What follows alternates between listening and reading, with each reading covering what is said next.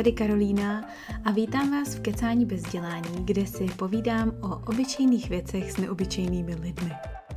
Pokud vás kecání baví a rádi byste mě podpořili v jeho, ale i v jiný tvorbě, tak můžete třeba na mém Patreonu. Za pravidelný příspěvek v hodnotě jednoho malého kafe tam teďka získáte přístup ke speciální bonusové části každého rozhovoru, který jinde nezveřejňuju. Tedy na vás velmi významně mrkám.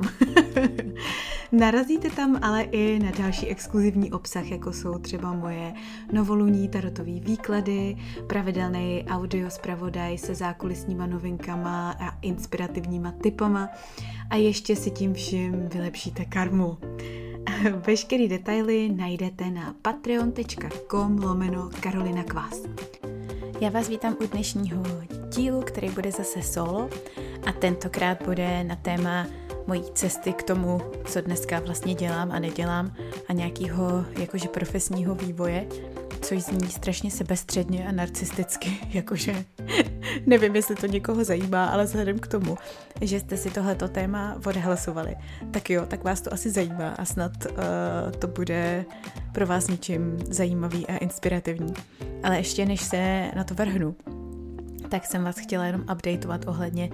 tady eh, našeho travel banu, o kterém byl minulý díl a ohledně naší cesty do České republiky, protože já jsem si vlastně na základě toho minulého podcastu tak nějak utřídila myšlenky a došlo mi, že tady vlastně už vůbec nechci být, minimálně teď. A rozhodli jsme se, že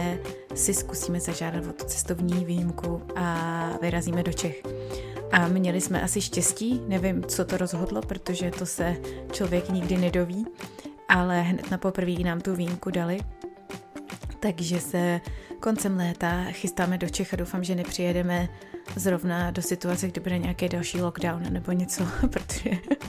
to by bylo teda vtipný, ale já už jsem se dostala do stavu, kde mi to upřímně nějak docela jedno. Tak uvidíme, na jak dlouho a tam nakonec uvízneme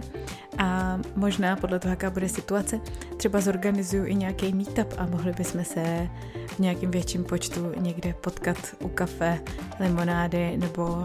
čehokoliv, co rádi pijete. To by bylo bezva. Tak jo, tak uh, hora na tu dnešní epizodu. Já,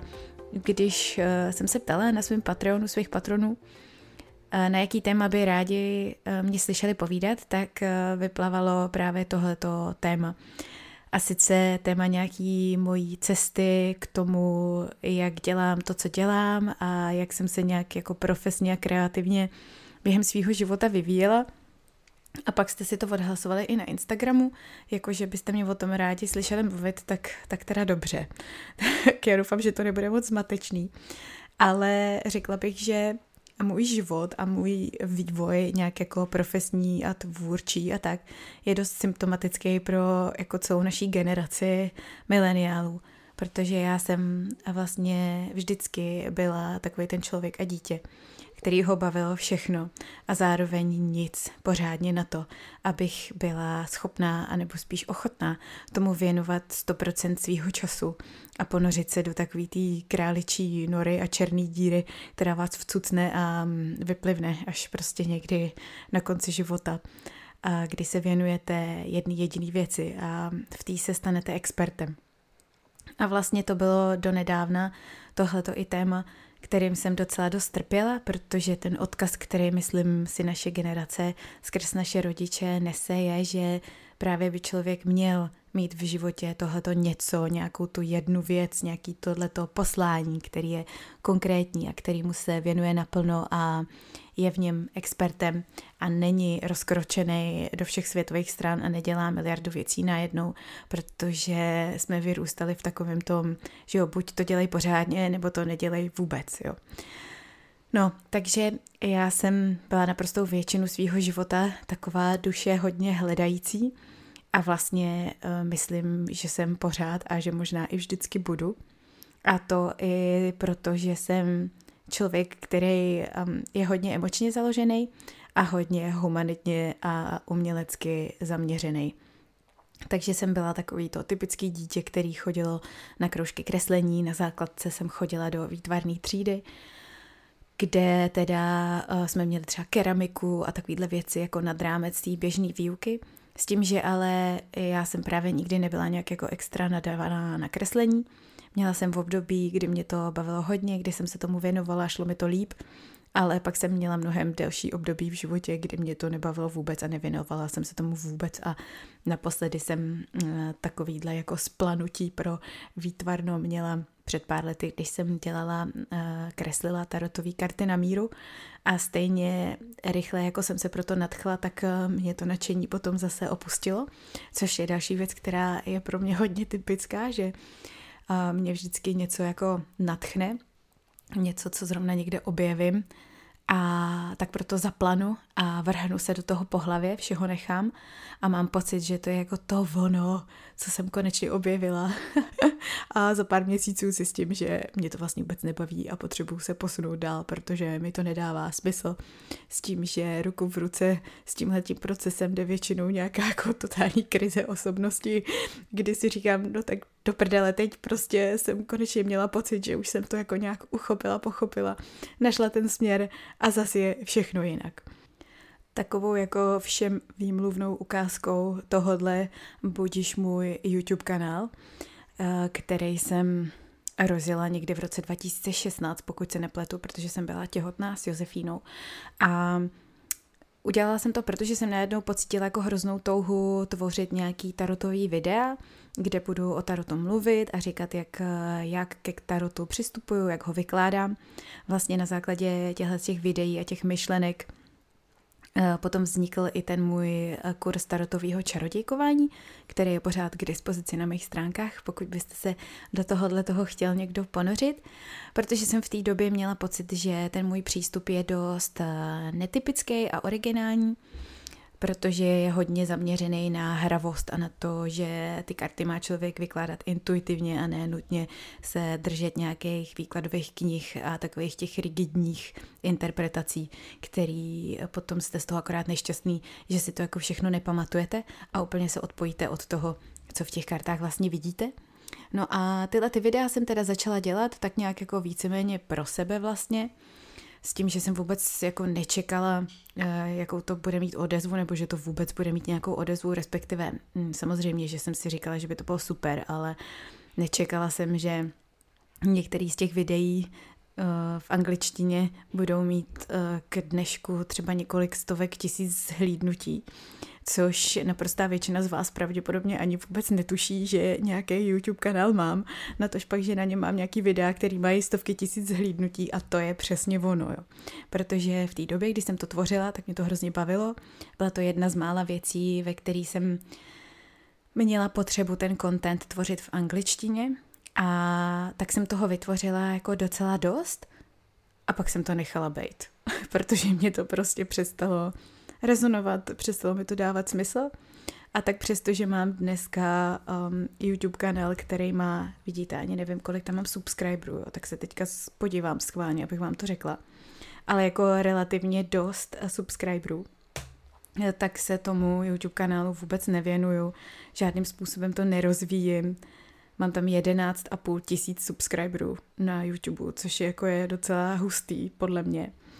Um, tak se tomu vůbec nějak nevěnuju, protože mě to prostě přestalo dávat smysl, přestože bych na tom mohla pravděpodobně i docela jako dobře vydělat, když bych přes tyhle ty kanály prodávala právě ten svůj kurz a nějak víc do toho šlapala a tlačila to. Jo. No, takže takhle já to jako mám, jo. já se vždycky natchnu, mám nějaký super nápad, potřebuju nějakým způsobem jako vyventilovat tu svoji kreativní energii, a, a pak mě to pustí a naschledanou. Um, co hraje v tom mém tvůrčím procesu roli, je to, že já jsem docela exhibicionista a taky jsem hodně ambiciozní člověk, ale zároveň jsem strašně necíle vědomá, jo. Což je něco, o čem jsem se bavila v kecání třeba s Karolínou Ketmanovou nebo s Janou Králikovou v rámci eh, bonusu pro patrony. Tam to taky rozebíráme.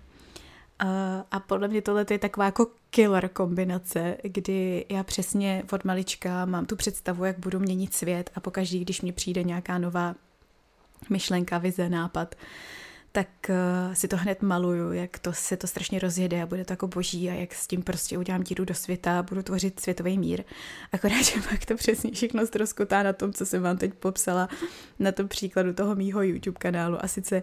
že mi pak chybí ta energie a disciplína na to, abych ten content vytvářela pravidelně a, a vůbec dělala těm věcem třeba marketing a podobně, protože mě to prostě nebaví a vlastně na to jako zapomenu, tak to mám i třeba s těma svýma kurzama, jo, teďka, že já na to fakt vlastně zapomenu, že bych jako tomu měla dělat marketing a taky vždycky, když pak udělám nějakou akci na kurzy, tak se jich jako docela dost prodá a je to super, ale tím, že to nedělám pravidelně a s nějakou konzistentností, tak, ehm, tak to prostě celkově vlastně moc nefunguje. A když nad tím tak přemýšlím, tak jediný, co za ty roky dělám fakt konzistentně, je právě tenhle ten podcast, což je možná další zajímavá věc, že já jsem vlastně s těma, s těma rozhovorama, s tím kecáním začala dávno, dávno předtím, než vůbec eh, podcasty se staly nějakým fenoménem. A pak jsem teda měla pár let pauzu toho, když se narodila Josefína, a pak jsem s tím zase začala. Ale opět, jo, um, já to vlastně jako nikde netlačím, a třeba jsem úplně zapomněla na to, že bych měla vám jako v minulých dílech říct nebo vás poprosit, abyste pro mě hlasovali v podcast roku a podobně. A prostě tyhle ty věci nesleduju, protože mě to vlastně ani nenapadne. Nevím, možná bych potřebovala nějakého manažera nebo něco. Kdybyste někdo takovýhle byl, chtěl se o mě postarat, tak se mě přihlašte. no, takže to jako na vysvětlenou k tomu, že podcasty mě opravdu neživí. A teďka k tomu, co mě živí, jo. Všechno a zároveň nic. a teď vám vysvětlím eh, na ukázce té svý mm, celkový cesty, co to vlastně znamená, jo. Tak eh, já, když jsem dostudovala Gimple, když jsem chodila v Praze na Zatlanku, tak jsem přemýšlela, co budu studovat dál. A přemýšlela jsem o medicíně a o psychologii, protože medicína mě vždycky fascinovala a vůbec anatomie a fungování lidského těla a tak, akorát, že tam jsem to nakonec vlastně ani neskusila ty přijímačky, protože jsem měla moc velký vítr z fyziky a z chemie, takže do toho jsem se nepustila. Mimo jiné teda i proto, že jsem si pak řekla, že ve chvíli, kdy dostuduju a třeba budu chtít mít rodinu, tak vlastně stejně furt jakoby nikdo nebudu v uvozovkách a že to je pro mě v tu chvíli to prostě bylo jako příliš uh, velká oběť, kterou bych musela té kariéře, kariéře obětovat, aby to nějakým způsobem fungovalo i třeba s nějakým budoucím rodinným životem. No a pak jsem chtěla psychologii. Jenomže uh, vzhledem ke svý jako celkový zkušenosti se školstvím, kdy já ještě jsem měla to štěstí, že jsem vždycky byla docela akademický typ, jo. Mě bavilo se učit a vždycky mi to ve škole šlo bez nějaký jako přílišný námahy, zároveň jsem vždycky byla i šprt dost. vždycky moje, moje kamarádky svály na Gimplu, tímto zdravím Evičku s Hankou, že jsem s nima vždycky soupeřila o to, kdo budeme mít lepší známky a musela jsem být dost velký oprus. Tak um, od psychologie mě nakonec odradilo to, že moje zkušenost se školstvím byla taková, že když mě něco baví, tak mi to ta škola nakonec prudí, protože mě bude nutit učit se věci a informace, které mě vlastně vůbec nepřijdou relevantní, které mě nebaví. A místo, aby ve mně tu vášeň pro ten daný obor podnítila, tak ji ve mně e, spíš zabije. Nicméně tenhle ten zájem o to, jak funguje lidská psyché, jak eh, lidi zpracovávají, prožívají své emoce, nejrůznější zážitky v životě, to jsem měla prostě od pradávna. No a nakonec uh, jsem si teda jako vysokou uh, zvolila takový tehdy nejmenší zlo v podobě FHS, Fakulty humanitních studií, nebo jak se jí taky celkem přesně říká fakulta hledající smysl. a tam jsem vystudovala bakaláře, který je takový jako hodně obecný, protože se jmenuje Studium humanitní vzdělanosti, takže je to vlastně takový jako prodloužený Kimpl, dalo by se říct, který vás připraví na to, eh, že víceméně jaký humanit, jakýkoliv humanitní obor, na který chcete jít, tak eh, na něj prostě jít můžete, protože máte zase základ tak trošku ve všem. No a od tam teď jsem se potom na magistra rozhodla jít na antropologii, protože to mě úplně nadchlo. Jako věda, která zkoumá uh, různé kultury a to, jak uh, lidi v různých kulturách přemýšlejí a pohlížejí na svět a podobně. To mě vždycky fascinovalo vlastně hledání právě nějaký jako v uvozovkách obecné pravdy a právě toho, jak lidi věci psychologizují na základě třeba prostředí, ve kterém vyrůstají, jako mají i historickou zkušenost a podobně. No a na té antropologii jsem studovala etologii, což je věda zabývající se lidským chováním, takže nakonec jsem vlastně spíš než u sociální antropologie skončila u té um, přírodní nebo přírodovědecky zaměřený antropologie, takže vlastně jsem se tak trošku vrátila oklikou k té medicíně, ne samozřejmě úplně, ale měla jsem hodně jako evoluční biologie a takovéhle věci. No a když jsem byla ve druháku na magistru, přičemž to studio bylo teda pekelný, musím říct, eh, že jsem z toho byla hodně rozčarovaná, protože mě to nějak moc neobohacovalo a přišlo mi, že na té fakultě tehdy byla strašná rivalita mezi právě přírodovědně a společensky zaměřenýma antropologama. Tak jsem se rozhodla, že pojedu na Erasmus do Anglie. No a když jsem tam byla, jela jsem do Daremu, což je jedna z mála univerzit, která má ještě ten kolejní systém v Británii a která má vlastně jednu z nejlepších kateder antropologie v Evropě vůbec, tak jsem tam narazila na obor, který se říká medicínská antropologie, medical anthropology. A to mě úplně totálně nadchlo, protože to byl právě obor, který krásně přemostoval tu medicínu, ke který jsem vždycky tak tíhla, ale zároveň ji vlastně nahlížel pohledem společenských věd. Jo. To znamená, není to medicína jako taková, ale je to medicínská antropologie, to znamená věda, která se kouká na to, jak vlastně vnímají zdraví, nemoci a vztah mezi pacientem a lékařem a různý s medicínou související věci, různé kultury. A jak vlastně v závislosti na tom, z jakého prostředí pocházíte, tak vůbec jako definujete eh, zdraví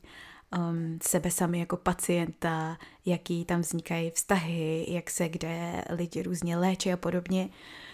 V Anglii uh, je tahle ta věda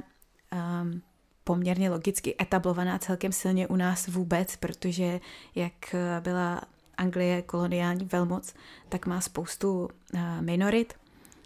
s různým kulturním zázemí, který právě ne vždycky úplně si jako sedli v tom jejich eh, západně nastaveném systému, takže prostě eh, jsem v tý, mm, na tom oboru jsem chodila eh, se spoustou lékařů, který tohleto studovali jako um, po straně, protože byly případy, kdy prostě přišel třeba nějaký indický pacient a místo toho, aby řekl, já nevím co, bolí mě břicho, mám, myslím, že mám slepáka, tak řekl, cítím, že mám v krku žluč. nebo nějaký jako podobný obrat, nebo začal vyprávět nějaký příběh. A ty lékaři měli hrozný problém s tím to dekodovat, co to jako teda kruci znamená. No a mě tohle to nadchlo s tím, že teda eh, já jsem nikdy ty věci nešla studovat s tím, že bych měla jako přesnou vizi o tom, co ze mě jednou bude, jo. To se zase vracím k tomu jako původnímu mýmu um, nebo k té původní poznámce o tom, že jsem vždycky byla rozkročená do všech směrů. Mě to vlastně svým způsobem vždycky děsilo, jo, říct jako, no až tohle to dostuduju, tak prostě budu doktor, nebo budu vědec, nebo prostě budu dělat něco v laborce. Um, toho já jsem se vždycky bála, že se vlastně jako někde zaháčkuju a pak po nějaký době zjistím, že mě to nebaví a nebudu vědět, jak z toho ven, jo. No, takže já jsem tohleto šla studovat s tím, že mi to prostě přijde jako strašně zajímavý a strašně obohacující v mnoha ohledech a že vůbec nebudu řešit, jestli to jako někdy dál v životě prakticky uplatním nebo ne. Tady nutno poznamenat, eh, že jsem měla to velký štěstí a velký privilegium, že mi to studium v té Anglii eh, zaplatil můj táta, protože v Anglii se samozřejmě platí jinak celkem vysoký školní, a protože ty univerzity jsou soukromí, tak je to na nich teda znát, protože potom jako kontrast mezi i Karlovou univerzitou skrz FHS a Dáremskou univerzitu to bylo teda fakt nebe a dudy naprosto ve všem. No a co mi to nakonec dalo? Tak uh, to studium v Daremu uh, mi nakonec dalo jako neuvěřitelnou schopnost sebereflexe a reflexe obecně,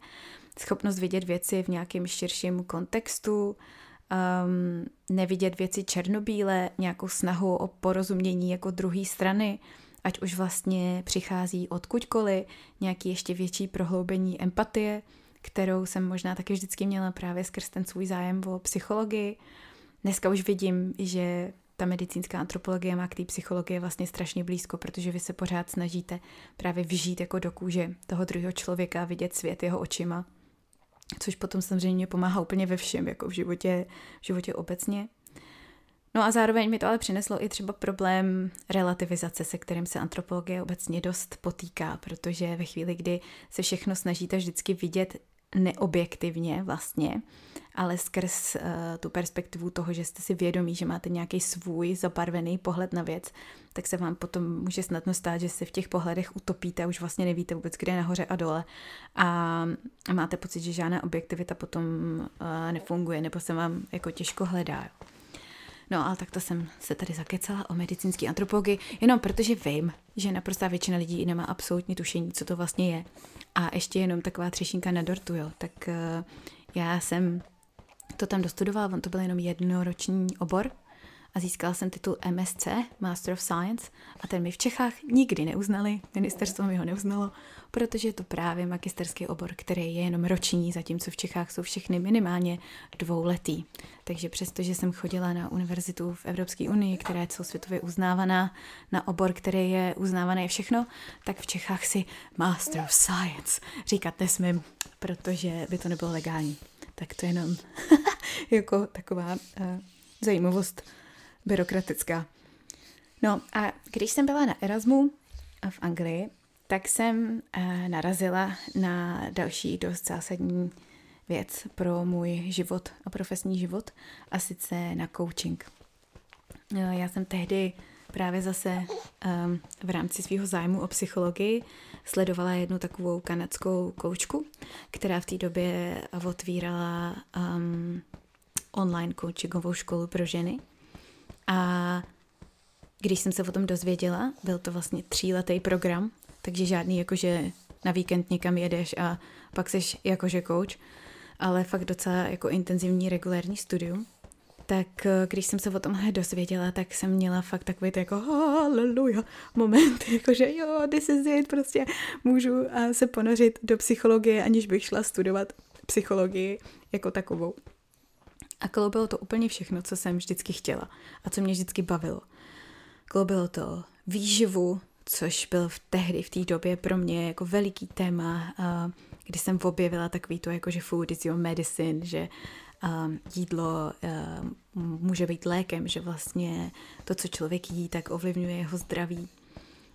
Kombinovalo to tu psychologii, nějaký osobní rozvoj, spiritualitu, který mě taky vždycky hrozně zajímaly.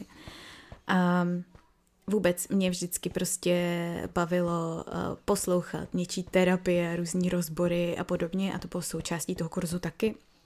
Součástí té praxe, že jsme vlastně museli naposlouchat jako x hodin coachingových sezení různých lidí. A pak samozřejmě jsme měli i sami coachingové sezení uh, s různýma klientama který, v rámci toho studia, který to měli zadarmo. A to úplně jako změnilo um, směr můj tehdy, protože, jak říkám, já jsem vlastně nikdy teda nezamýšlela, že budu jako medicínská antropoložka, že budu někde dělat výzkum a tak, ale právě jsem neměla nijak jasně určenou cestu a tohle to mi jí svým způsobem určilo, protože po tom, co jsem to dostudovala, tak jsem měla teda coachingovou certifikaci a řekla jsem si, že začnu dělat coaching. A v té době jsem taky vytvořila svůj kurz a žili spolu šťastně až do smrti, No a prostě jsem si myslela, že budu coach. Sice to bylo takový jako trošku Uh, jsem se bála toho, že jsem na to moc mladá a že si lidi řeknou, jako ty vole, co mě budeš tady povídat uh, o životě a dělat life coache, když je ti prostě 25 a mě je třeba 40, ale skrz tu svoji zkušenost s těma klientama z té praxe jsem věděla, že těm lidem prostě mám co dát a že to zvládnu i v angličtině právě a to mě dost motivovalo do toho, ještě když jsem byla v Anglii studijně, tak jsme s Janou Králikovou začali psát blog jako rybička. A, a tam jsem právě dávala texty uh, z téhle oblasti coachingu a nějakého seberozvoje, zatímco Jana se víc soustředila na tu stravu a na vaření. A to vlastně byla taky jako věc, která se úplně nečekaně hrozně moc rozjela, protože to bylo přesně v té éře jako předtím, než byl ten totální boom s blogováním v Čechách. Já jsem s tím nápadem na blog přišla takže jsem právě v Anglii pár blogů četla, přišlo mi to super a přišlo mi, že v Čechách nic takového není. No a protože jsme s Janou vlastně od sebe byli daleko, já byla v Anglii, ona byla v Čechách a chyběli jsme si a v obě nás v tu dobu zajímaly stejný témata, právě co se týče, co se týkaly zdravého životního stylu, tak jsme si ty věci, ty články vlastně začali psát víceméně tak nějak jako pro sebe, aby jsme byli v kontaktu s tím, že jsme to teda dávali na internet, že když by to někoho zajímalo, tak si to přečte. No a nakonec eh, jsme měli fakt jako skvělou komunitu kolem toho blogu a velkou čtenost, kterou si teďka nepamatuju v číslech, kolik to bylo samozřejmě, ale jakože na tehdejší dobu i dnešní dobu to bylo fakt super a vlastně jsme svým způsobem stáli i u zrodu toho blogerství v Čechách jako takovýho, což je docela halus teďka zpětně viděno. Ale já jsem potom odjela do Austrálie a celý se to vlastně tak trochu rozpadlo, protože Jana pak uh, začala se svým zásadně zdravě a, zase jako vždycky mě to svým způsobem pustilo, to blogování. A jak budu později říkat i ty témata. No, takže já jsem se pak vrátila z Anglie po tom svém magisterském studiu, to bylo v roce 2012, když jsem tam odpromovala. Vrátila jsem se do Prahy. A teď jako, než bych si myslela, že mě s britským, v té době jsem ještě nevěděla, že to bude neuznaný titul. A někdo bude padat k nohám, jo, ale Nečekala jsem, že pro mě bude teda tak těžký v té době najít práci, protože ještě pořád vlastně doznívala finanční krize z roku 2008 a bylo strašně těžký najít práci. A tak jsem jako hledala, kde jsem mohla, nechtěla jsem se vracet do korporátu, protože když jsem studovala bakaláře a vlastně i toho magistra pak, tak jsem dělala jako kontraktor pro velkýho hnusného korporáta Exxon Mobil, pro, to, pro toho, petrochemického magnáta. Um, to byl takový, taky vlastně docela zajímavý možná, že tenkrát jsem tam nastoupila s tím, že to je jako ten dream job, že prostě budu nosit tu, tu psaníčkovou sukni a budu hrozně důležitá a budu tam prostě sedět za počítačem a mít tenhle ten job, kde můžu šplhat po nějakém tom korporátním žebříčku. No a úplně tak jako hrozně mě to znechutilo, celý to prostředí, ta moje mm, několika letá zkušenost tam, že, že vlastně jsem eh, od té doby věděla, že jestli něco, tak rozhodně nechci skončit v korporátu, takže nakonec jsem za to byla vlastně strašně vděčná, že jsem tuhle tu zkušenost udělala takhle brzo, ještě při studiu, že jsem si to pak nemusela zkoušet později, jo. No takže ale jsem se vrátila do Prahy s tím, že Teda když jako bude nejhůř, tak nastoupím znova do toho Exxon Mobilu, kde už mě znali, kde většinou jako po těch kontraktorech šahali všema deseti, a kor, když už měli zkušenosti, ale to jsem fakt chtěla dělat, jakože když už by nebylo zbytí. No a nakonec jsem měla to štěstí a narazila jsem na Honzu se Zuzkou z Taste of Prague. A to bylo, protože jsem prostě četla jejich inzerát úplně jako náhodou někde na Jobs.cz nebo něco. No a vyšlo to. A já jsem se stala na, tyjo, teď si nepamatuju na jak dlouho, ale mám pocit, že na skoro dva roky jedním eh, z jejich tour guideů, respektive v tehdejší době jsem byla jediný tour guide, který ho měli a dělala jsem eh, s turistama ze všech možných koutů světa prohlídky Prahou, který pokud Taste of Prague neznáte, jakože jsem s nima taky dělala jedno kecání, tak si to můžete tady dohledat. Je to pod jménem se Suskou a Honzou Valentovejma o tom, jak je zasáhla koronavirová krize, tak eh, Taste of Prague provádí turisty po Praze nikoli po památkách, ale vlastně po restauracích a skrze jídlo jim ukazuje naši kulturu a historii a různý jako zajímavý fenomény, který jinde ve světě nejsou, jako třeba my jsme bývali Spartakiádu a podobné věci. No, takže uh, to bylo super, protože vlastně uh, zase se v tom hrozně odrážela jako ta antropologie, kterou jsem uh, v sobě měla a ten zájem o ty různé kultury a jejich perspektivy na věci. No, jenomže pak jsem potkala Davida a to všechno zamíchalo kartama, protože bylo celkem je hned jasný, že pokud spolu budeme chtít být, jakože jsme spolu chtěli být, tak to prostě na dálku nepůjde a já budu muset odjet. No a při tom, co uh, jsem pracovala po, pro Taste of Prague, tak jsem právě dodělávala ten svůj coachingový trénink a přemýšlela jsem o tom, že začnu vlastní podnikání a nakonec se to celý tak sešlo, že prostě víceméně těsně předtím, než jsem odjížděla do Austrálie, tak uh, jsem si to podnikání založila, vytvořila jsem ten kurz a žili spolu šťastně až do smrti a měla jsem pár coachingových klientů a s tím jsem odjížděla za velikou louži. No a tady jsem celkem narazila. Já o tom mluvím vlastně i v té epizodě právě o tom, jak jsem se dostala k australskému občanství, tam myslím, že to rozebírám trochu taky. Nicméně to, co jsem naprosto podcenila, protože jsem to vlastně ani jako dohlídnout nemohla, protože jsem tu zkušenost neměla předtím, bylo to, že všechny svoje kontakty, všechny svoje známí mám prostě v Čechách a zejména v Praze. A že ve chvíli, kdy odjedu ještě v takhle zásadní okamžik, jako je okamžik, kdy začínáte svoje vlastní podnikání, do ciziny, do prostředí, kde mě vůbec nikdo nezná a já neznám nikoho, tak je hrozně těžký něco, nějaký podnikání vybudovat, protože to všechno, zejména na začátku, stojí právě na těch známostech a na tom, že když s něčím potřebujete pomoct, tak eh, právě máte nějakého to kamaráda, který má kamaráda, ten má zase tam toho kamaráda a prostě tím, že si o vás taky lidi řeknou, tak získáváte klienty a tohle to já jsem vlastně vůbec neměla. Takže jsem uh, coaching dělala, a to byla další věc, že vlastně mezi námi je obrovský časový posun, což je prostě problém od začátku úplně ve všem, takže nějaký jako okno, kdy jsme se mohli s těma klientama spojit po Skypeu, eh, bylo relativně úzce definovaný, no a potom ve chvíli, kdy se mi narodila Josefína, tak už to bylo úplně jako off the table, protože to už se nedalo víceméně nějakým způsobem skoordinovat vůbec. No ale takže chvíli jsem dělala coaching s tím, že jsem uh, se to snažila rozjet tady, Začala jsem dělat i nějaký workshopy v různých yoga studiích a podobně, ale vždycky to bylo takový jako, eh, že jsem zažehla, něco se povedlo, měla jsem pocit, že to jako konečně půjde a zase to celý nějak jako vyhaslo a um, vyčpilo to do ztracena. No a postupně, jak jsem takhle pracovala s lidma skrz coaching, tak jsem začínala zjišťovat, že Coaching je sice prýma, ale že je to na mě možná až příliš na cíl orientovaný způsob práce s lidma. A že je právě takovej hodně korporátní, bych řekla, jo, takový prostě definujeme si cíle na začátku a k ním nějakým způsobem jdeme. A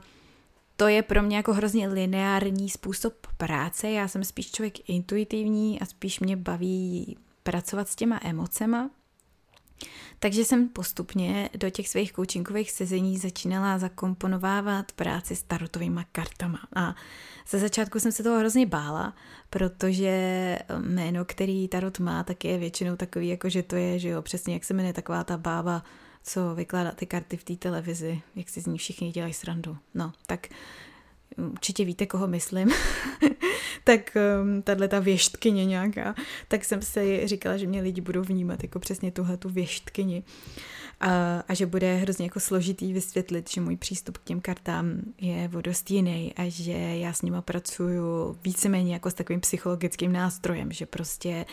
vy vidíte nějaký obrázek a ten obrázek nějak interpretujete a skrz to vám lezou z podvědomí věci, který by vám normálně nevylezly a různé asociace, které tam prostě jsou z nějakého důvodu a vy třeba nutně nevíte proč, ale to je právě to, na čem potom společně pracujeme. Že vlastně skrz ten příběh, který vy vidíte na té kartě, a skrz to, jak a s čím se kde identifikujete, tak můžete pojmenovat nějakou svoji životní situaci a že je to tím pádem prostě takový seberozvojový psychologický nástroj spíš než uh, nějaký čáry máry, který by vám pomáhaly předpovědět budoucnost.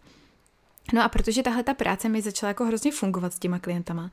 tak jsem se postupně přeorientovala jenom na to. Úplně jsem od coachingu upustila a začala jsem prostě dělat jenom výklady.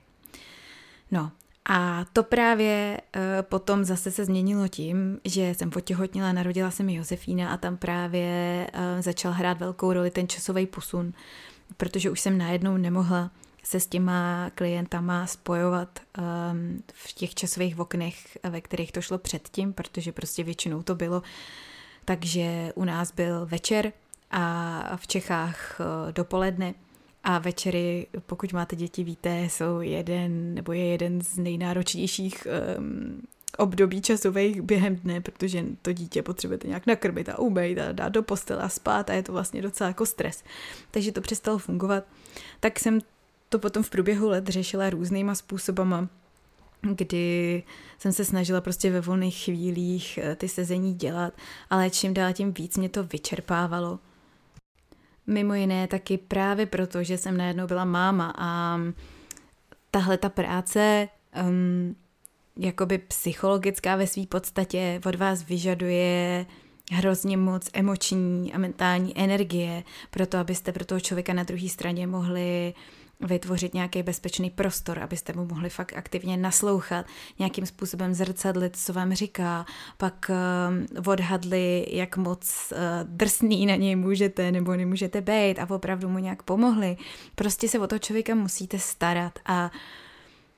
já jsem se vlastně najednou o někoho starala 24-7, že jo, o svoje dítě a potřebovala jsem prostor pro sebe, který eh, jsem úplně jako tragicky neměla tím, že tady nemáme žádnou rodinu a nikoho, kdo by nám pomohl. Tak jsem z toho byla vlastně z celého taková dost jako vyhořela a hodně dlouho mi trvalo, než jsem se od celé téhle práce starotem odpoutala, protože mi vlastně dalo strašný práce si eh, kolem toho vybudovat nějakou profesní identitu. Jo? Já jsem se tak identifikovala, říkala jsem si tak, měla jsem na to kurz, měla jsem na to ty um, YouTubeový fakt úspěšný videa, uh, lidi ty moje výklady chválili, vlastně jsem měla docela dost jako klientů, bylo to super. A najednou pro mě bylo tím pádem hrozně děsivý tuhle tu identitu opustit a ty věci dělat přestat, protože už jsem na to prostě najednou neměla náladu a energii a prostor. A tohle to bylo vlastně součástí nějaký mojí veliký takový krize identity spojený s mateřstvím, kdy jsem se během těch třech let na mateřský s Josefínou vlastně úplně nějak jako rozpadla, že jsem najednou vůbec nevěděla, kdo teda jako jsem profesně a kdo chci být, když už nechci být ta holka, co vykládá ty karty a k čemu se teda mám jako vrátit. Teď eh,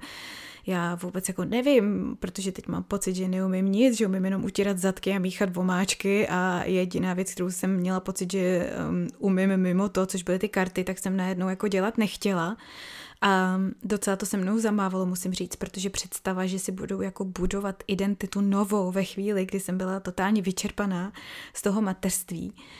pro mě byla úplně jako šílená agónie, jo, že budu muset zase znova začínat někde s něčím od nuly, jako v naprostý nejistotě a to. A bylo to docela těžký a nakonec mi s tím pomohla vlastně až terapie, kdy tam jsem si nějak jako tyhle ty věci ujasnila a bylo to přesně i v době, kdy mě přišla nabídka na to, abych sepsala kamínky po kapsách což je taky halus příběh, eh, o kterém jsem mluvila taky v jedné epizodě kecání o crowdfundingu na kamíky po kapsách, kdy vlastně se mi vozvala tak trochu headhunterka z Pointy Linda na základě mýho rozhovoru, který jsem dělala s Kristínou pro O kousek blíž podcast. A já jsem vlastně vždycky chtěla něco napsat, nějakou knížku.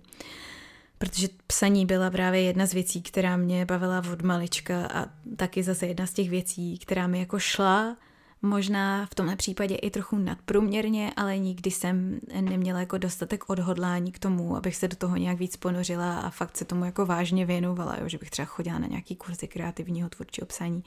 Tenkrát akorát, když jsem si vybírala Gimple, tak jsem zvažovala, jestli nejít na Škvoreckýho, který tam tohle to, to zaměření na to tvůrčí psaní měl. Já jsem vlastně svou první knížku napsala už na základce, někdy já nevím, tyjo, kolik mi bylo, ale bylo to první stupeň ještě, tak to byla taková sranda knížka, ale jako měla jsem to prostě nějakým způsobem v sobě a ten sen hlavně, že chci něco vydat, ale vůbec jsem nevěděla co a jak by to mělo vypadat, protože jsem nikdy vlastně nedala dohromady žádný jako příběh dlouhý, který by se mohl stát nějakým románem nebo vůbec i jako novelou třeba nebo nějakou povídkou. Měla jsem jenom takový útržky, který jsem měla napsaný zejména zejména z doby, kdy jsem právě studovala v Anglii. No ale tenkrát jsme s Lindou teda vymysleli, že právě tyhle ty věci bychom mohli dát dohromady a udělat z toho takovou netradiční knížku. No a jak to dopadlo dál, to už asi všichni víte, protože vám to tady je v omlacu, v hlavu už rok. Každopádně to bylo nakonec naprosto určující um, z hlediska té mojí krize identity, protože mě to vrátilo zpátky ke psaní. A protože mě to připomnělo, že vlastně píšu ráda a že mi psaní jde. A to si tady takhle čechrám peří teďka. no a uh, vrátilo mě to ke copywritingu, což je vlastně taky zajímavá story. Vrátilo, říkám proto, že já už jsem k němu přičichla zase právě v době, kdy jsem byla těhotná s Josefínou, kdy se mi naskytla úplně neskutečná příležitost protože mě oslovila Katka Králová z Nevýchovy, jestli bych pro ně nechtěla psát na základě jednoho z článků, který byly na jako rybička právě, jo, jak se to vždycky všechno takhle jako nějak náhodně pospojuje. No a já jsem pro nevýchovu opravdu psala chvíli, vlastně v té době jako dva z jejich nejčtenějších článků, což bylo pro mě úplně super na moje nějaký sebevědomí psací a podobně tvůrčí. Nicméně postupně ta práce pak vyprchala, protože právě se mi narodila Josefína a já jsem prostě najednou jako neměla vůbec energii a kreativní slinu a vlastně jsem si tam svým způsobem i vybudovala tak trochu jako psací blok, protože já jsem člověk, který neumí tvořit pod tlakem a tím vůbec nechci říct, že na mě někdo z nevýchovy vytvářel tlak, já jsem si ho na sebe totiž vytvářela sama, jo. V tomhle tom já jsem jako super psycho, že najednou mám pocit, že jako o něco jde, že musím podat nějaký výkon a v tu chvíli se úplně jako zablokuju a nejsem schopná ničeho. No nicméně kamínky po kapsách to ve mně zase všechno trošku jako odemkly, a já jsem si řekla, že to zase zkusím a že zase začnu dělat copywriting, takže jsem pomohla svý kamarádce Majdě udělat uh, copywriting a vlastně celý branding pro její um, pro její biznis, protože ona dělá přírodní kosmetiku tady v Austrálii. Uh, pak jsem měla pár různých dalších zakázek a teď je to vlastně to, co dělám doteď, uh, což teda kecám, protože ty jsem na mateřský. Ale je to něco, k čemu bych se ráda vrátila a v té době uh,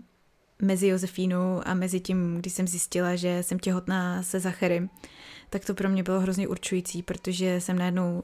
pocítila strašnou úlevu v tom, že vlastně najednou právě tu nějakou identitu nebo ten obleček, do kterého se chci oblíknout uh, po mateřství, znovu už jako mám a že to není nic, co musím budovat úplně od nuly, že to je jenom něco, co musím jako oprášit a nějakým způsobem na tom zapracovat, ale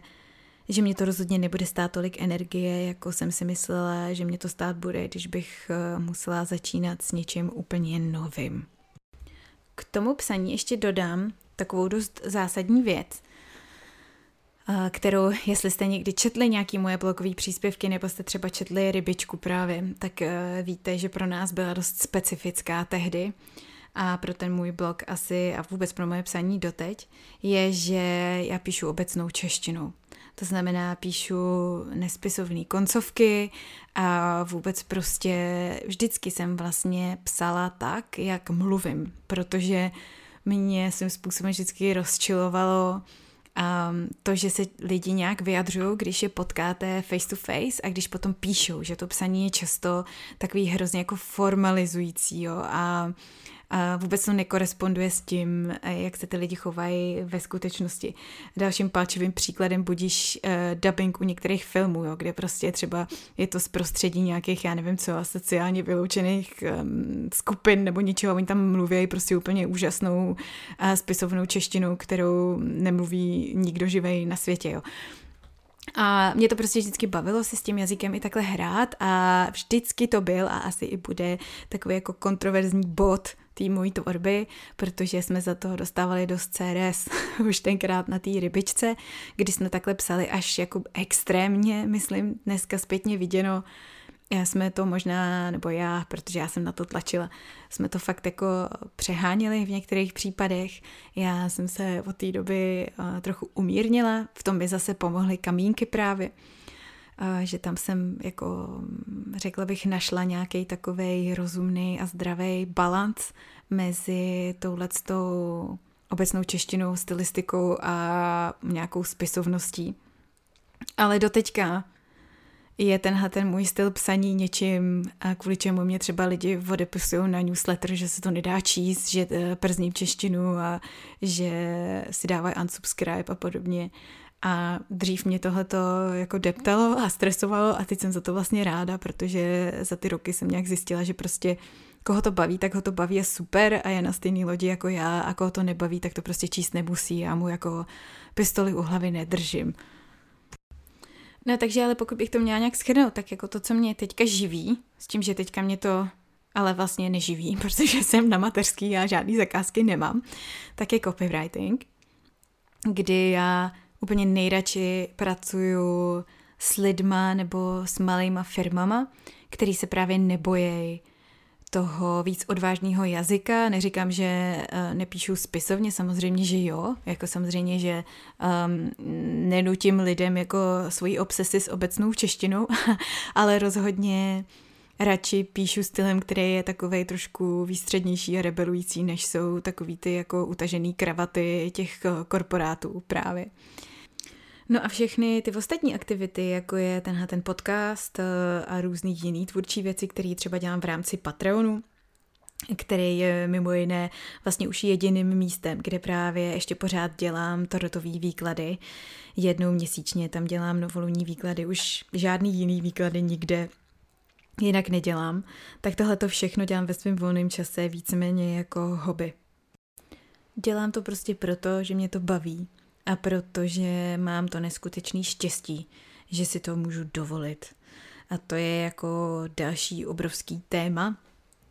moje a sice nějaký balancování mezi mojí snahou naplnit ty moje ambice, pro který nemám tu cílevědomost, ale který nicméně pořád mám a ten pocit a nějakou potřebu, že bych měla jako přinášet něco do domácnosti v podobě teda peněz a nějakým způsobem přispívat uh, profesně. A zároveň mojí potřebou být mámou a vlastně být jako ženou v domácnosti, jo, což je něco, s čím jsem ještě donedávna a možná i teď částečně pořád hodně bojovala, protože jsem i vyrůstala s tím, že by člověk měl v životě v úvozovkách něco dokázat, přestože vlastně nikdo pořádně neví, co to jako znamená, jak to vypadá, že jo. A, a tím, že když teda jako jste v té domácnosti, staráte se o děti a o to, že děláte zázemí tomu svýmu muži, tak um, to tím rozhodně myšleno není. Ale já vlastně postupně zjišťuju, že přestože si celý moje dětství všichni mysleli, že jednou budu nějaká jako televizní reportérka nebo někdo takovejhle, kdo jako hodně vidět. Takže je mi vlastně dobře a možná nejlíp právě eh, v tom prostředí té domácnosti, kdy tu svou kreativitu můžu ventilovat eh, těmhle těma svýma náhodně se objevujícíma touhama channelovat to různými prostředky, tak teď zrovna prostě skrz podcast nebo skrz občas nějaký blogování nebo co se zrovna naskytne. No a postupně se jako ta emancipovaná, akční, ambiciozní žena učím, že je to možná OK, že to možná stačí. A to hlavně učí zejména moje děti a je to teda hodně zajímavý proces, to vám nebudu kecat. A Víc vám o tom povím nejspíš v bonusové části tohohle toho dílu. Já už jsem o tom mluvila párkrát ve spravodajích, ale nechám si to na bonus a v bonusu se tentokrát dozvíte i o nějakém mým vnitřním rozporu právě mezi nějakou potřebou být jako nadprůměrná a zároveň vlastně obyčejná ženská. Um, budu tam povídat o tom,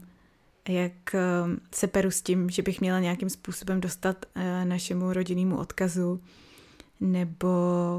jak eh, si ve svém životě vytvářím hojnost a bohatství. Protože to je docela zajímavý, já to dělám tak jako oklikou, jsem zjistila. tak jo,